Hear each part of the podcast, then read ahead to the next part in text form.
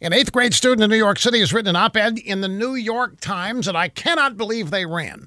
13 year old Veronique Mintz says that she's learning more with distance learning, like at home, than she did when her school was open.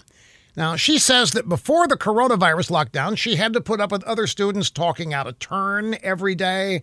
Uh, they destroyed classroom materials, openly disrespected the teachers. They blurted out answers during tests. She says that other students regularly pushed and kicked and hit each other, and that was life in her middle school every single day. Now, she wrote about the problems with so called collaborative learning, which she says accounts for 80% of classroom work in her school. It's done in groups. Dedicated students have to try to make the unmotivated kids finish assignments and behave. But distance learning has allowed Ms. Mintz to take control of her own studies. She can now focus on her work and is not being held back by the losers. Ms. Mintz, I want to thank you. You have single handedly explained why so many parents in New York and in other blue cities want school choice.